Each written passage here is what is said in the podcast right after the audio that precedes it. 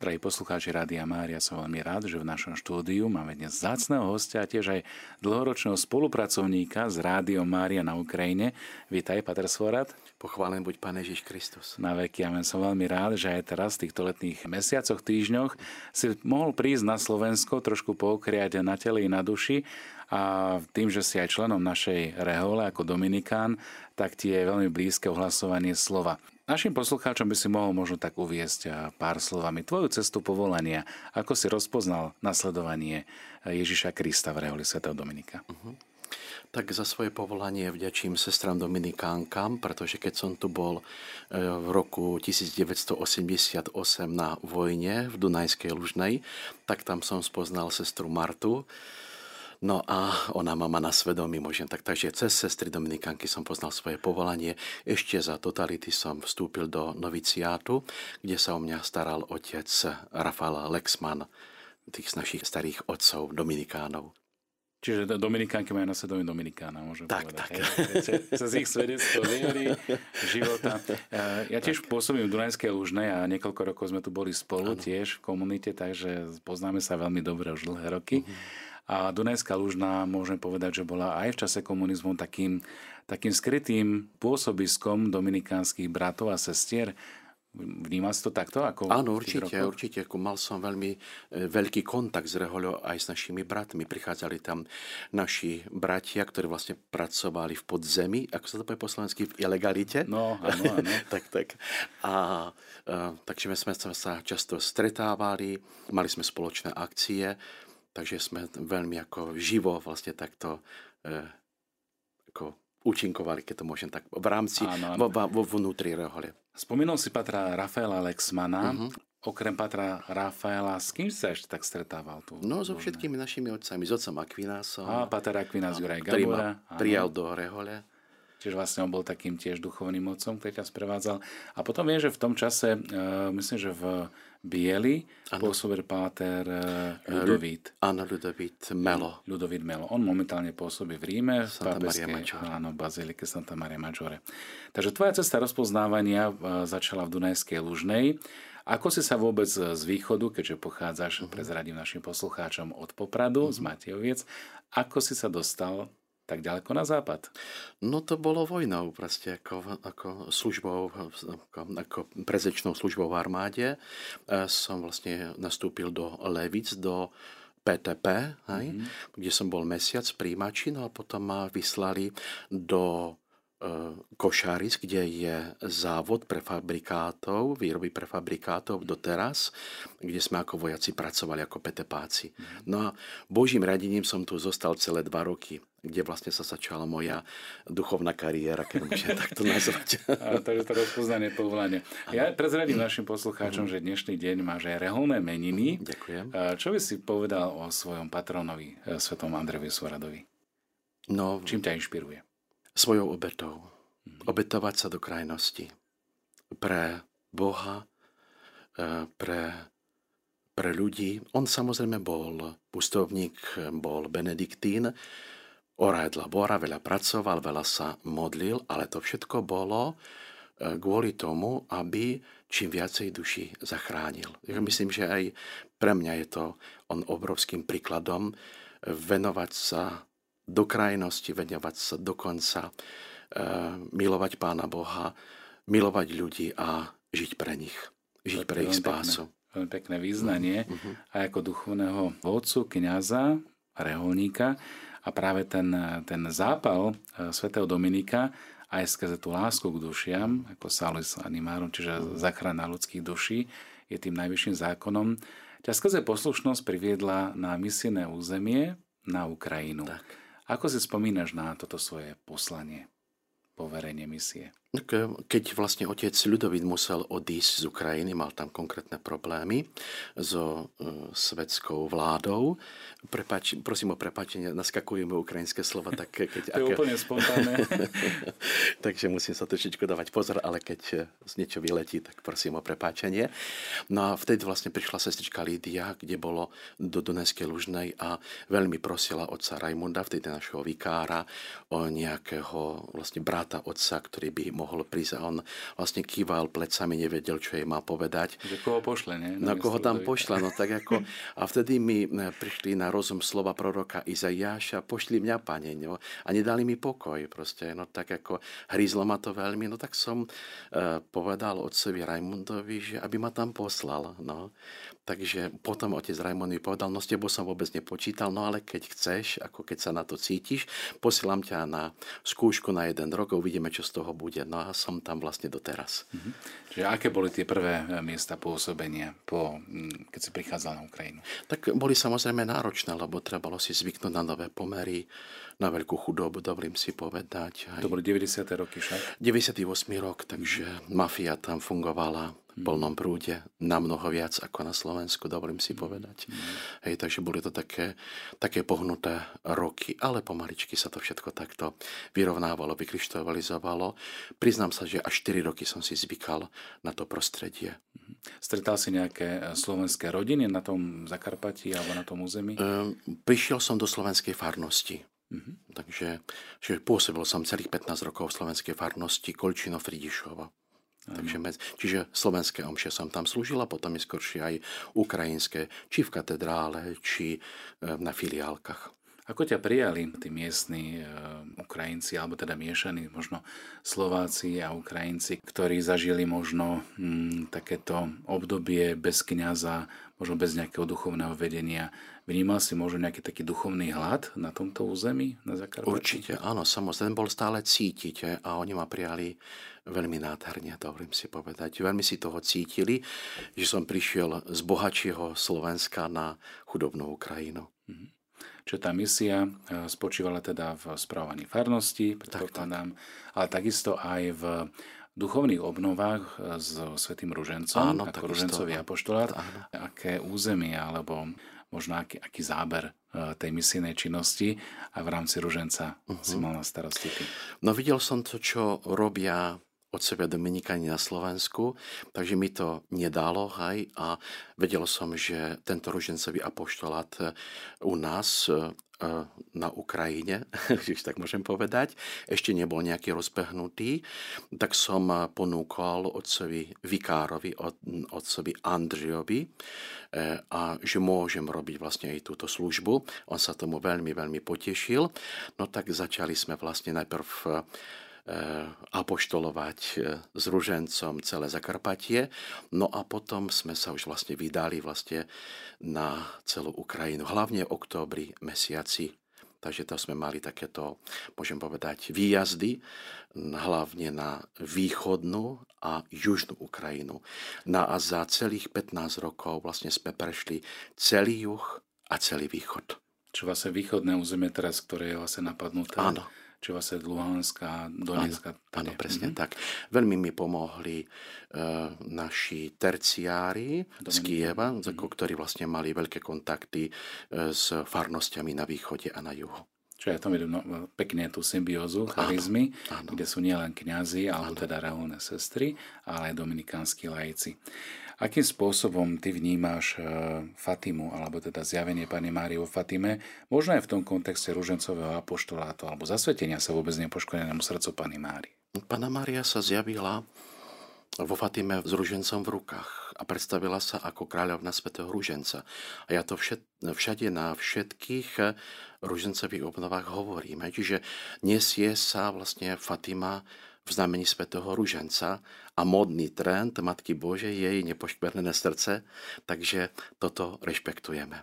Áno, čiže Pána Mária sa zjavuje ako kráľovna posvetného ruženca a zároveň pozýva teda k modlitbe, k obráteniu, k počúvaniu jej syna, mm. ako to máme zachytené aj v Evaníliu. Akým spôsobom ty možno vnímaš ten rozmer fatimských zjavení, to, čo pána Mária komunikovala, prečo im vystrihala, možno aj v tej kontexte svojej misie, alebo aj v kontexte doby, v akej sa nachádzame teraz. Fatima bola aktuálna, aktuálna je, aktuálna je na celom svete. Vnímajme i na Ukrajine, vnímal som počas koronavírusu. Tiež som mu na to urobil jednu reláciu Radio Mária, keď sa ma pán redaktor Sergej Ivanický opýtal, že ako to vnímam, hovorím, to je Fatima, to je predlženie Fatimy. Hej? A takisto aj táto vojna, ktorú vlastne teraz s bolesťou prežívame, ale s nádejou ju prežívame, to je takisto pokračovanie Fatimy. Mm-hmm. Bolesť a nádej, čiže to ovinuté srdce, nepoškodené srdce ano. Pani Márie, ako to ukázala trom pastierikom, pána Mária je stále zraňované, ano. môžem povedať, ale zároveň horí veľkou láskou eh, k dušiam a preto vlastne ponúka pána Mária aj prostriedok záchrany a to už, ako si spovedal, modlitba posvetného ruženca. Čo znamená pre teba ruženec? Možno také nejaké duchovné? No som Dominikán, som si ho zamiloval, modlím sa ho pravidelne samozrejme, modlíme sa denne s veriacimi, svetý ruženec, každý večer po Svetej Omši s vystavenou Najsvetejšou oltárnou sviatosťou, lebo e, v bývalých polských teritoriách je to, tam nič nejde bez vystavenia Najsvetejšej oltárnej sviatosti, hociaká Čiže pobožnosť. s Kristom priamo. Áno, presne, presne takže skrze, Mar, skrze Máriu k pánu Ježišovi. No i denne zasvedcujeme hlavne teraz našich vojakov a vojačky, mm. nepoškodenému srdcu Matky Božej Pany Márie. I zaznamenávame veľké požehnanie a zvláštnu ochranu Matky Božej. Dovolím si povedať, že od začiatku vojny je to už vlastne desiatky a stovky vojakov a všetci žijú, sú zdraví, nič sa im nestalo, zaznamenávajú osobistú ochranu Matky Božej. Predchádzajúcom bloku sme sa rozprávali o e, tvojom povolaní, o ceste rozlišovania, ale takisto aj o poslaní, ktoré si nastúpil ako misionár, môžem povedať, ako duchovný správca farnosti na Zakarpatí na Ukrajine, kde sa nachádzali aj slovenskí veriaci, čiže pôsobil si aj pre slovenských hovoriacich veriacich. No a potom tá misia sa posunula trochu ďalej a išiel si aj ďalej za Karpaty. Kam viedla tvoja cesta? Tak eh, medzi tým bola prestávka na Slovensku 2,5 roka, no ale priznám sa, že sa mi veľmi zacnilo. Za Ukrajinou som si tam veľmi zvykol, pretože som tam bol 15 eh, rokov, takže srdce mi nedalo a som veľmi vďačný eh, otcovi provinciálovi Reginaldovi, že mi to vlastne znovu umožnil. Vtedy som sa vrátil ale už ďalej do centra, do Kieva, kde som pôsobil celé dva roky. Tam som ďalej pokračoval v Ružencovom apoštoláte. Chodil som vlastne vtedy po centrálnej Ukrajine. Na teraz som v Trnopolskej oblasti, trochu západnejšie, asi 400 km od slovenských hraníc, medzi rumunskými a moldavskými hranicami. No a tam teraz chodievam väčšinou po západnej Ukrajine s rožencovými obnovami. Sa tak spýtam, že ako no. vnímaš možno tú mentalitu Zakarpatia a keď si prišiel do Kieva, uh-huh. asi mentalitu tých Ukrajincov Určite. v tej strednej a teraz v tej Ternopilskej oblasti. No, každá oblasť je iná. V čom? No je, je to cítiť, že Zakarpatie bývala podkarpatská Rus, bola monarchia, bola Československá republika a dodnes to rezonuje. Mm-hmm. Čiže ako aj Zakarpaci sa smejú, že Ukrajina to je aj za Perevalom, čiže za chrbtom, za, Karpatami. Ka, za Karpatami asi takto. Kde ideš na Ukrajinu? Skadiaľ si prišiel z Ukrajiny? no a samozrejme, že centrálna Ukrajina je iná, je, je, ktorá vlastne bola zasiahnutá hlavne hladomorom, ako, čiže dodnes je to cítiť. Ako... Kedy bol ten hladomor? Najväčší bol v 32. roku, kedy zomrelo cez milión Ukrajincov od hladu. Ale myslím, že aj slovenský parlament priznal e, tento hladomor ako genocídu ukrajinského národa. Mhm. A potom tá Ternopilská oblasť? No to, je, to sú bývalé teritória Poľska. Mm-hmm. To je tých 5 oblastí, ktoré si e, Stalin rozdelil s Hitlerom a ktoré si vlastne po po oslobodení aj zobral. Asi mm. takto. Čiže vlastne celé hranice Poľska sa posunuli z východu na západ. Mm.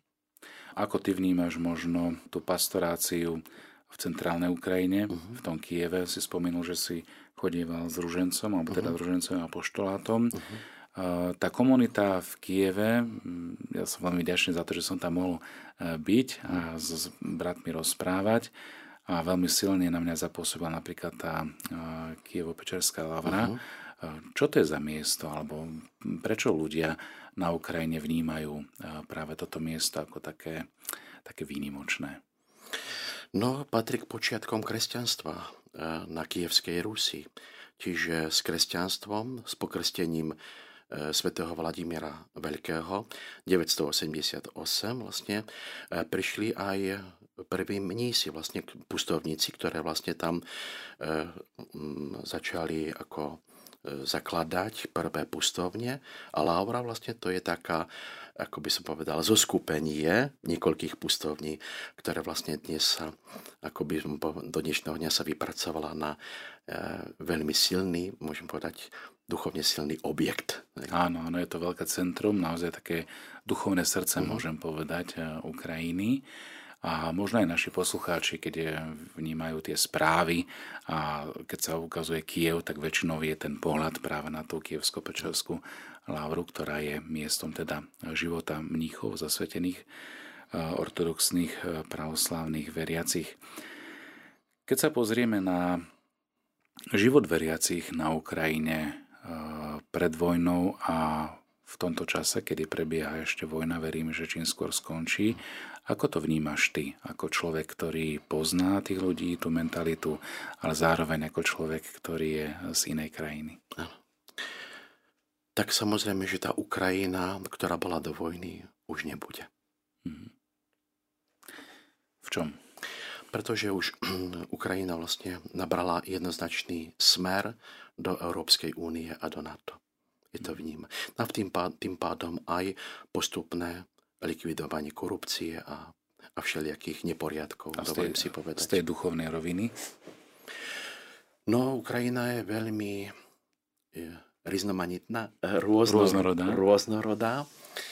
Je veľký rozdiel medzi západnou Ukrajinou, centrálnou Ukrajinou a východnou Ukrajinou. Hmm. Čiže najzbožnejšia je západná Ukrajina. Je tam veľmi silná religiozita, veľmi silná veľké a najsilnejšia komunita grekokatolickej církvy na svete, môžem si takto povedať. Aj. Čiže tam aj sú určité tendencie mať svoj vlastný patriarchát. Áno. Čo vlastne Ukrajina ako taká je, môžeme povedať, že je tam prevažujúcou uh, religióznou církvou, alebo teda prevažujúcim vierovýznaním pravoslavné alebo grecko-katolické? Západná Ukrajina viac grekokatolické, ale myslím, že to je tak vyrovnané s pravoslávim. Mm-hmm. A v akej pozícii je rímsky obrad latinský? No, ten je menšinový samozrejme, lebo e, rímokatolíci no, pôvodne vlastne to sú, to je poľské etnikum, ktoré vlastne hlavne po vojne v rámci akcií Vysla bolo presťahované, vysťahované do Polska. Mm-hmm. Čiže vlastne máme mnoho kostolov, hlavne na Haličine, to je vlastne dnes uh, Ľubovská arcidieceza, no ale máme samozrejme menej veriacich. Mm-hmm. Aké svedectvá na začiatku možno aj tej, tej vojny, aj toho celého diania na Ukrajine, ktoré sme vnímali samozrejme veľmi intenzívne aj my, keďže sme hneď blízko. Aké svedectva možno zažívaš ty z toho územia od ľudí, ktorí, ktorých sa priamo dotýka vlastne tento konflikt rodiny? V prvom rade začal som obdivovať Ukrajincov a uvedomil som si slova Apoštola Pavla a opravdivú lásku mužov k svojej rodine. Muži, milujte svoje manželky ako Kristus, církev, ktorý aj život položil za svoju milovanú nevestu. Je to niečo nádherného, keď vidíš tých chlapov, ako sa neboja za svojich drahých vlastne obetovať aj svoj život. Tiež muž dokáže nádherne milovať. A tiež dokáže milovať do krajnosti. To je toto asi to najsilnejšie, čo na mňa takto zapôsobilo. Láska k svojim rodným, a, ktorá ide až do krajnosti. Mm-hmm. Ono sa to veľmi viaže aj ano. s tou láskou k vlasti, ano. vlastne za rodinu. Jedno s druhým, ano. Že to je, to je veľmi silné a samozrejme, keď sa siaha na tie základné práva, tak aj tá láska ešte viac sa zintenzívni. Mm. Akým spôsobom možno tí, ktorých sa to najviac dotklo, už si spomenul rodiny, spomenul si manželstva, samozrejme deti sú tiež zatiahnuté do toho. Čo, čo robiť v takej situácii, kedy zrazu je povolaný otec, manžel do vojska? No samozrejme, že je to, je to veľký, veľmi silný úder. Ale na počiatku vojny vlastne bolo vidieť, že nie len tí, ktorí boli povolaní, ale aj mnoho dobrovoľníkov prichádzalo a prihlasovali sa mm-hmm. na vojenských správach a vstupovali do vojny. A z tej duchovnej roviny uh, spomínali sme Fatimu a jej um, súčasť vlastne uh, Fatimského posolstva je aj zasvetenie sa nepoškodenému srdcu Pany Márie. Akú máš ty skúsenosť s týmto úkonom viery? Ľudia začali ešte viacej veriť a pokladať svoju nádej na pána. Takisto keď na počiatku vojny, keď otec Dmitro ráno o 5 mi zvoní z Polska a hovorí, začala vojna, tak e, tiež som dostal strach a spanikáril. Kľakol som si pred sochou Matky Božej a som si povedal, nie, ten strach nemôže mať a tú paniku, lebo ona ma skôr zabije ako ruský vojak. Pane, preto ti všetko odovzdávam, aj svoj život. A vtedy prišiel neskutočný pokoj. Hej. No i samozrejme, že ako kniaz som pochopil, že jedine Boh je naša záchrana. A to aj ako samozrejme ako od kniaza odo, odo mňa ľudia to aj čakali. No a samozrejme, že nemohol som nevidieť túto vojnu vo svetle Fatimy. A zasvetením sa nepošťomného srdcu Matky Božej. Preto aj to, čo urobil svätý Otec 25. marca minulého roku na prozbu ukrajinských biskupov je naozaj ohromná vec. Zaspetil svet, aby bol zachránený od jadrodovej katastrofy, Ukrajinu a Rusko, nepoškodenému srdcu Pany Márie. Denodenne začali sme zasvedcovať našich veriacich, hlavne našich vojakov, s ich mamami, s ich manželkami. A naozaj videli sme a vidíme doteraz obrovské svedectvá, obrovské vyznania. Poviem úprimne, smelo môžem povedať, do dnešného dňa sú tu už celé stovky vojakov a vojačiek, ktorých sme zasvetili. Všetci žijú, nikto nezomrel. Áno. I e, dokonca už niektorí sa aj vrátili domov z vojny. Mm. Takže, a mnohí, mnohí zaznamenávajú veľké, veľké svedectvá. Tých svedectiev naozaj veľa, pretože ja s tými manželkami, mamkami som každý deň, ja sa ich pýtam, hej, ako váš synáčik, ako váš drahý tam vo vojne. Oni mi všetko povedia, bodenie si telefonujú, lebo potrebujú komunikovať medzi sebou, že? Takže a zaznamenávajú nádherné, nádhernú ochranu Matky Božej. Naozaj je to pravda, že tí, ktoré sa jej zasvetia Matka Božia, ich zvlášť ochraňuje, ako dostávajú sa pod zvláštnu ochranu Božiu. Napríklad e, v marci minulého roku prišla za mnou pani Natália, moja veriaca, už v požehnanom stave i hovorí, oče, v januári sme mali zobať so svojím manželom. Mojho manžela hneď na počiatku zobrali do, ako vojaka Azovu. Hej? Čiže teraz momentálne je v Azov stáli, to bol marec, az, marec mesiac, už bol vlastne ako by tam zajatí, že tam boli no, spolu s niekoľkými tisícmi vojakmi a civilistami. Že? I prosím za neho, hej? prosím o modlitbu za neho, lebo už sama nosím jeho dieťatko pod svojim srdcom. Ja som už tedy ako povedal, nebojte sa. Matka Božia vám pomôže a vám ho vráti živého a zdravého domov. Hoď sa tomu nechcelo veriť, aj? lebo voči Azovstálu Ruská federácia bola veľmi ako negatívne naklonená a vyzeralo to tak, že abo ich tam všetkých zničia, alebo vyhľadujú, alebo keď sa vzdajú, e, tak e, ich jednoducho zlikvidujú nejakým spôsobom. Čo vlastne aj následne potom, keď boli, dostali komandu Eh, od ukrajinského vedenia, aby tam nezomreli od hladu, tak vzdali sa aj. Prešli peklom Olenivky, takisto i pán Viačeslav, jej manžel. Potom prešiel peklom ruských vlastne táborov, väznice a po roku pri výmene vojakov sa vrátil domov. a povedal, prvé čo povedal, ďakujem za modlitbu. Ďakujem za toto zasvetenie a hovorí sám, nechápal som, ako je to možné.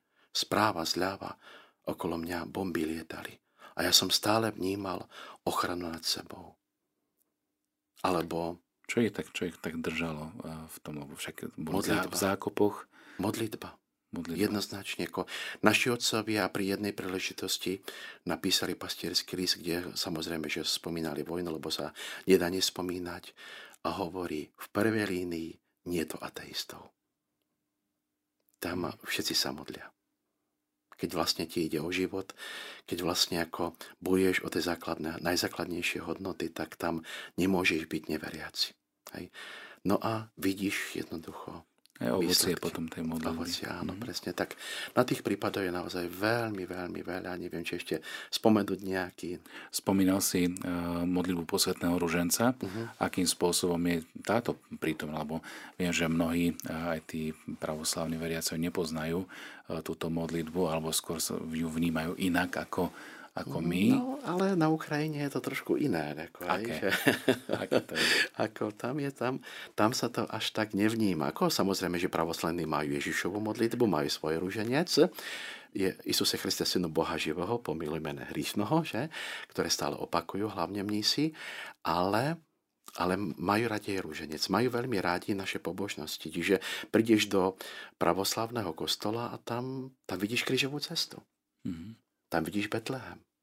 Hej? Čiže vidíme, že prvky, ktoré vlastne ako sú typické pre uh, rímsko-katolickú církev. No, grekokatolíkov ani nehovoríme, to je samozrejme. Čiže, čiže nielen ako rímokatolíci, ale aj grekokatolíci sa modlia a majú veľmi radi Svetý ruženec. Zakladáme aj medzi grekokatolíkmi ružencové bratstva. No a aj pravoslavní sa ho modlia a majú ho veľmi radi. No a keď už s tou vojnou spojený modlitba svetého ruženca, eh, pán Ruslan, moji veriaci. Pani Halina eh, ho posvetila, posvetili sme ho nepoškodenému srdcu Pani Márie, tiež bol na v prvej línii, no a bol tam taký čas, kedy vlastne Rusi obstreľovali hradami tulipánmi, to znamená e, minometmi, raketometmi, ako ich teritóriu, takže tam nebolo zmyslu ani hlavu vytrčať hej, zo zákopov, tak jednoducho sedel v zákope, v zakrytý blindážou, to je vlastne ako taká strecha, niekoľko vrstvová, vlastne, aby keď aj tam niečo padne, tak aby sa to tam ako zastavilo. Sedel, E, pred sebou mal na stene obraz Matky Božej Medžukorskej a modlil sa rúženec. A jeho kamarát tam ležal, fajčil, čakali, kým to vlastne to peklo prestane. Že? No a spadla tam bomba. Neviem, o aký, ako typ ako, hej, mm-hmm. sa jedná, ale ktorá vlastne vybuchuje dvakrát. Prvýkrát rozrýva stenu a druhýkrát potom vybuchuje. Hej. Tak ako vlastne je to, tie sú z tej strašné obrazy v ktoré vidíme vlastne pri tých raketových náletoch, že raketa preráža vlastne steny paneláku, rozbíja vlastne steny a potom vybuchuje a polovicu paneláku vlastne ničí. A asi tak. No i vtedy vlastne stal, stal ten zázrak, že tá bomba vlastne vybuchla iba prvýkrát, ale druhýkrát už nie.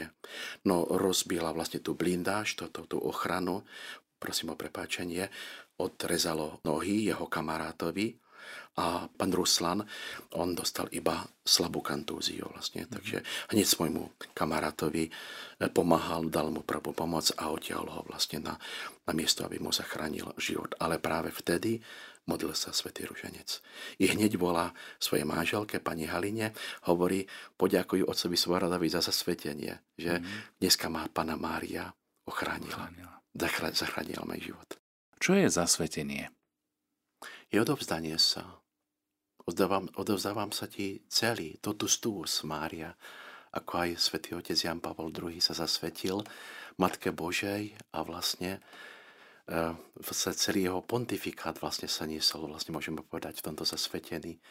Nebolo vlastne odmysliť si svätého Otca bez jeho úcty a zasveteniu sa Matke Božej pápež Jan Pavel II, už svetý, v podstate urobil zasvetenie celého sveta ako na výzvu e, Fatimy a Fatimskej Pany Márie, ktorá prosila o zasvetenie, tak on to urobil tak e, veľmi špecifickým spôsobom, lebo pána Mária hovorila o tom, že sa má zasvetiť konkrétna krajina a Ján Pavol II zasvetil celý svet. Aha. Tak ako to bolo? No to urobil svetotec Jan Pavol II v roku 1984. Čiže to ešte bolo totalita všade, áno, ešte áno. komunizmus nepadol ani v Európe. Áno, presne. I videli sme hneď po tomto zasvetení, ako sa začínal meniť svet. Ako?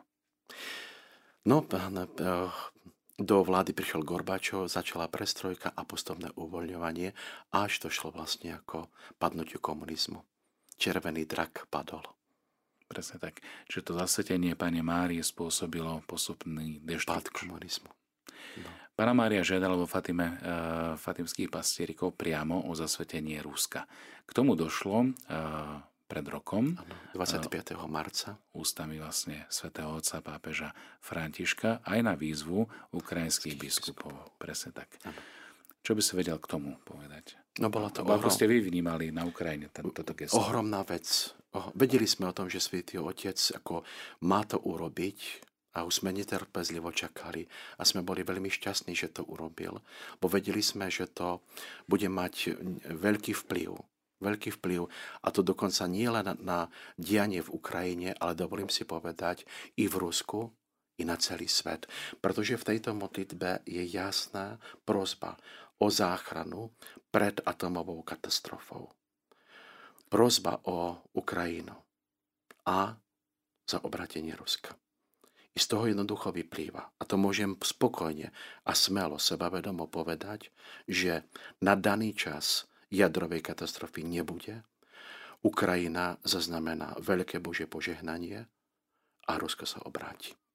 V čom spočíva to obrátenie? Alebo obrátenie sa k Bohu. Obrátenie sa k Bohu. Áno. Čiže vlastne...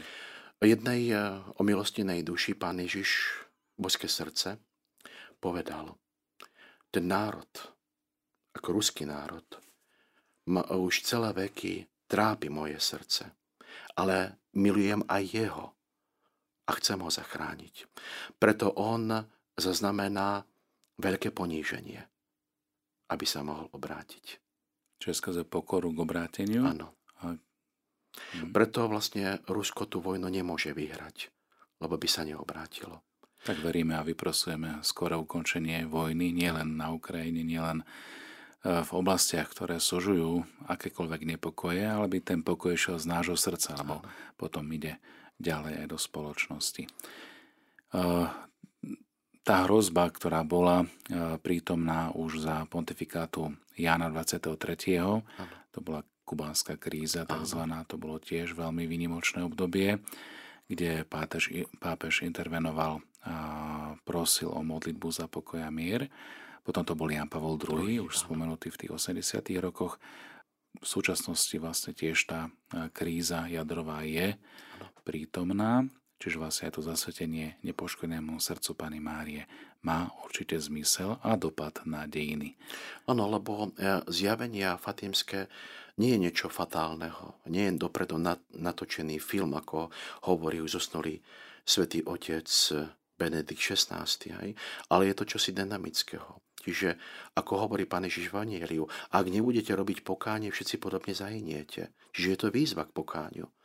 A Matka Božia neprichádzala, neprišla na to, aby nám fatálne povedala, čo si, že čo nás riešníkov čaká. Nie, deti moje, pomôžte mi napríklad ukončiť vojnu. Hmm. A preto tá denná modlitba ruženca, preto je zasvetenie, preto obrátenie. Presne tak. Keď som bol v 2019 roku posledný krát v Medžugorji, bol obyčajný deň, večer okolo 9. hodine miestneho času, bola adorácia. Už nie v chráme Sv. Jakuba, ale na dvori. Bo už tam, tam sa to už nedá robiť. Ľudí je plno. Bolo tam prítomných asi 10 tisíc ľudí. Priznám sa najviac z Ukrajiny. Že? A ty som pochopil, že už je veľmi veľa marinských detí, synov a dcer Matky Božej, ktorí na to majú vplyv. Mm. Čiže Skrze našu modlitbu, skrze naše pokánie Boh môže zmeniť chod veci. A mení. Toto môžeme aj dosvedčiť. Pred pár dňami som sa vrátil z Medžugoria a naozaj veľa pútnikov z Ukrajiny prichádza momentálne na toto marianské pútne miesto, ale aj na iné samozrejme, lebo e, dá sa cestovať a už nie sú potrebné víza. A vidím naozaj úprimnú vieru mužov, žien, prevažne ženy prichádzajú so svojimi deťmi na toto putné miesto a modlia sa veľmi, veľmi intenzívne, či už na Podbrde, alebo na Kryževci, alebo aj počas spomenutej adorácie, ktorá tu prebieha. Milí poslucháči, nič iné nám na záver neostáva ako zveriť sa pod Božiu ochranu našej nebeskej Matky a to robíme vlastne v tomto úkone zasvetenia sa jej nepoškodenému srdcu. Takže poprosím ťa, brat svoj rad, predniesť túto modlitbu zasvetenia a vás všetkých, drahí poslucháči, prosím, aby sme sa duchovne zjednotili a spojili a prijali toto zasvetenie sa pod Božiu ochranu aj skrze príhovor nepoškodeného srdca Pany Márie. O Mária, Matka Božia a naša Matka, Tebe sa utiekame v tejto hodine úzkosti. Ty si matka, miluje náš a poznáš nás. Nie je pre tebou skryté nič z toho, čo máme na srdci. Matka milosrdenstva, mnohokrát sme zakúsili tvoju prozreteľnú nehu, tvoju prítomnosť, ktorá nám prináša pokoj, pretože nás vždy vedieš k Ježišovi, knížaťu pokoja. Ale my sme stratili cestu pokoja. Zabudli sme na poučenie z tragédií minulého storočia, na obete miliónov ľudí, ktorí padli vo svetových vojnách. Nedbáme na záväzky, ktoré sme ako spoločenstvo národov prijali a zrádzame sny národov o miery a nádeje mladých. Ochoreli sme na chamtivosť, uzavreli sme sa do nacionalistických záujmov, nechali sme sa vyprahnúť ľahostajnosťou a paralizovať sebectvom. Uprednostnili sme ignorovanie Boha, žili sme s našimi klamstvami živili agresiu, potlačali životy a hromadili zbranie, pričom sme zabudli, že sme strážcami svojho blížneho i samotného spoločného domova. Vojnou sme zničili záhradu zeme. Hriechom sme zranili srdca nášho Otca, ktorý chce, aby sme boli bratmi a sestrami. Stali sme sa ľahostajnými voči všetkým a všetkému okrem seba. A s hambou hovoríme, odpúsť nám, Pane. V biede hriechu, v našich námách a krkostiach, v tajomstve neprávosti, zla a vojny, nám Ty, Svetá Matka, pripomínaš, že Boh nás neopúšťa, ale naďalej na nás hľadí s láskou. Túži nám odpustiť a znova nás zdvihnúť. On sám ťa daroval nám a do tvojho nepoškodného srdca vložil útočisko pre církev a pre ľudstvo. Z Božej dobroty si s nami aj v tých najtesnejších zvratoch dejín nás vedieš nežnosťou. Preto sa utiekame k Tebe, klopeme na dvere Tvojho srdca. My, Tvoje drahé deti, ktoré sa nikdy neunavíš navštevovať a pozývať k obráteniu. V tejto temnej hodine nám príď na pomoc a potež nás. Opakuješ každému z nás. Nie som ja tu, a zda ja tvoja matka. Vieš, ako rozviazať spleť našich srdc a uzly nášho času. Vkladáme do Teba svoju dôveru. Sme si istí, že najmä v čase skúšky neodvraca zrak od našich prozieb a prídeš nám na pomoc. Tak si to urobila aj v Káni Galilejskej, keď si urýchlila čas Ježišovho vystúpenia a oviedla jeho prvé znamenie svetu. Keď sa hostina zmenila na zármutok, povedala si mu – nemajú vína. Ján 2.3 Zopakuj túto výzvu Bohu ešte raz o Mária, pretože dnes nám došlo víno nádeje. Rozplynula sa radosť, rozriedilo sa bratstvo. Stratili sme ľudskosť, premádnili sme mier. Stali sme sa schopnými všetkého násilia a ničenia. Naliehavo potrebujeme tvoj materinský zásah. Príjmi teda, Matka, túto našu prozbu Ty, hviezda morská, nedovoľ, aby sme stroskotali vo vojnovej búrke. Ty, archanovej zmluvy, inšpiruj projekty a cesty zmierenia. Ty, nebeská zem, vráť svetu Boží súlad. Uhas nenávisť, utiš pomstu, nauč nás odpúšťať. Oslobod nás od vojny, ochraň svet pred jadrovou hrozbou. Kráľovná ruženca, prebuď nás potrebu modliť sa a milovať kráľovná rodskej rodiny, ukáž ľuďom cestu bratstva, kráľovná pokoja, vypro svetu pokoj. Tvoj plač, matka, nech pohne našimi zatvrdnutými srdcami. Nech slzy, ktoré si za nás vyronila, dajú opäť rozkvitnúť tomuto údoliu, ktoré vysušila naša nenávisť. A kým holúk zbraní neutícha, nech nás Tvoja modlitba disponuje k pokoju. Nech Tvoje materinské ruky pohľadia tých, ktorí trpia a utekajú pod ťarchou bomb. Nech Tvoje materinské objatie uteší tých, ktorí museli opustiť svoje domovy a svoju krajinu. Nech nás Tvoje bolestné srdce pohne k súcitu a pozbudí nás, aby sme otvárali dvere a starali sa o zranené a trpiace ľudstvo. Svetá Matka Božia, keď si stála pod krížom, Ježiš vidiac pri tebe učeníka povedal, hľa tvoj syn, tak ti zveril každého z nás. Potom učeníkovi každému z nás povedal, hľa tvoja matka. Matka, teraz ťa túžime prijať do nášho života a do našich dejín. V túto hodinu stojí ľudstvo vyselené a zmetené pod krížom spolu s tebou a potrebuje sa ti zveriť, zasvetiť sa Kristovi prostredníctvom teba. Ukrajinský a ruský ľud, ktorý ťa s láskou uctieva, sa k tebe utieka. Zatiaľ, čo tvoje srdce bije za nich a za všetky národy, ktoré decimuje vojna, hlad, nespravodlivosť a bieda. Preto my, Matka Božia a naša Matka, slávnostne zverujeme a zasvecujeme Tvojmu nepoškvrdnému srdcu seba samých, církev a celé ľudstvo, osobitným spôsobom Rusko, a Ukrajinu. Príjmi tento náš akt, ktorý konáme s dôverou a láskou. Daj, aby prestala vojna a vypro svetu mier. Áno, ktoré vyšlo z tvojho srdca, otvorilo dvere dejín kniežaťu pokoja. Veríme, že skrze tvoje srdce opäť príde pokoj. Tebe teda zasvedcujeme budúcnosť celej ľudskej rodiny, potreby a očakávania národov, úzkosti a nádeje sveta. Nech sa skrze teba vyleje na zem Božie milosrdenstvo a nech naše dni opäť poznačí sladký rytmus pokoja. Žena, ktorá povedala áno, na ktorú zostúpil Duch Svetý. Vráť medzi nás Božiu harmóniu. Rozpíl vyprahlnotosť našich srdc. Ty, ktorá si živým prameňom nadeje. V tvojom lone sa Ježíš stal človekom. Urob z nás tvorcov spoločenstva, kráčala si po našich cestách, ved nás na cesty pokoja. Amen. Ďakujem pekne za túto modlitbu zasvetenia, zverenia sa pod Božiu ochranu aj skrze nepoškodené srdce Pany Márie.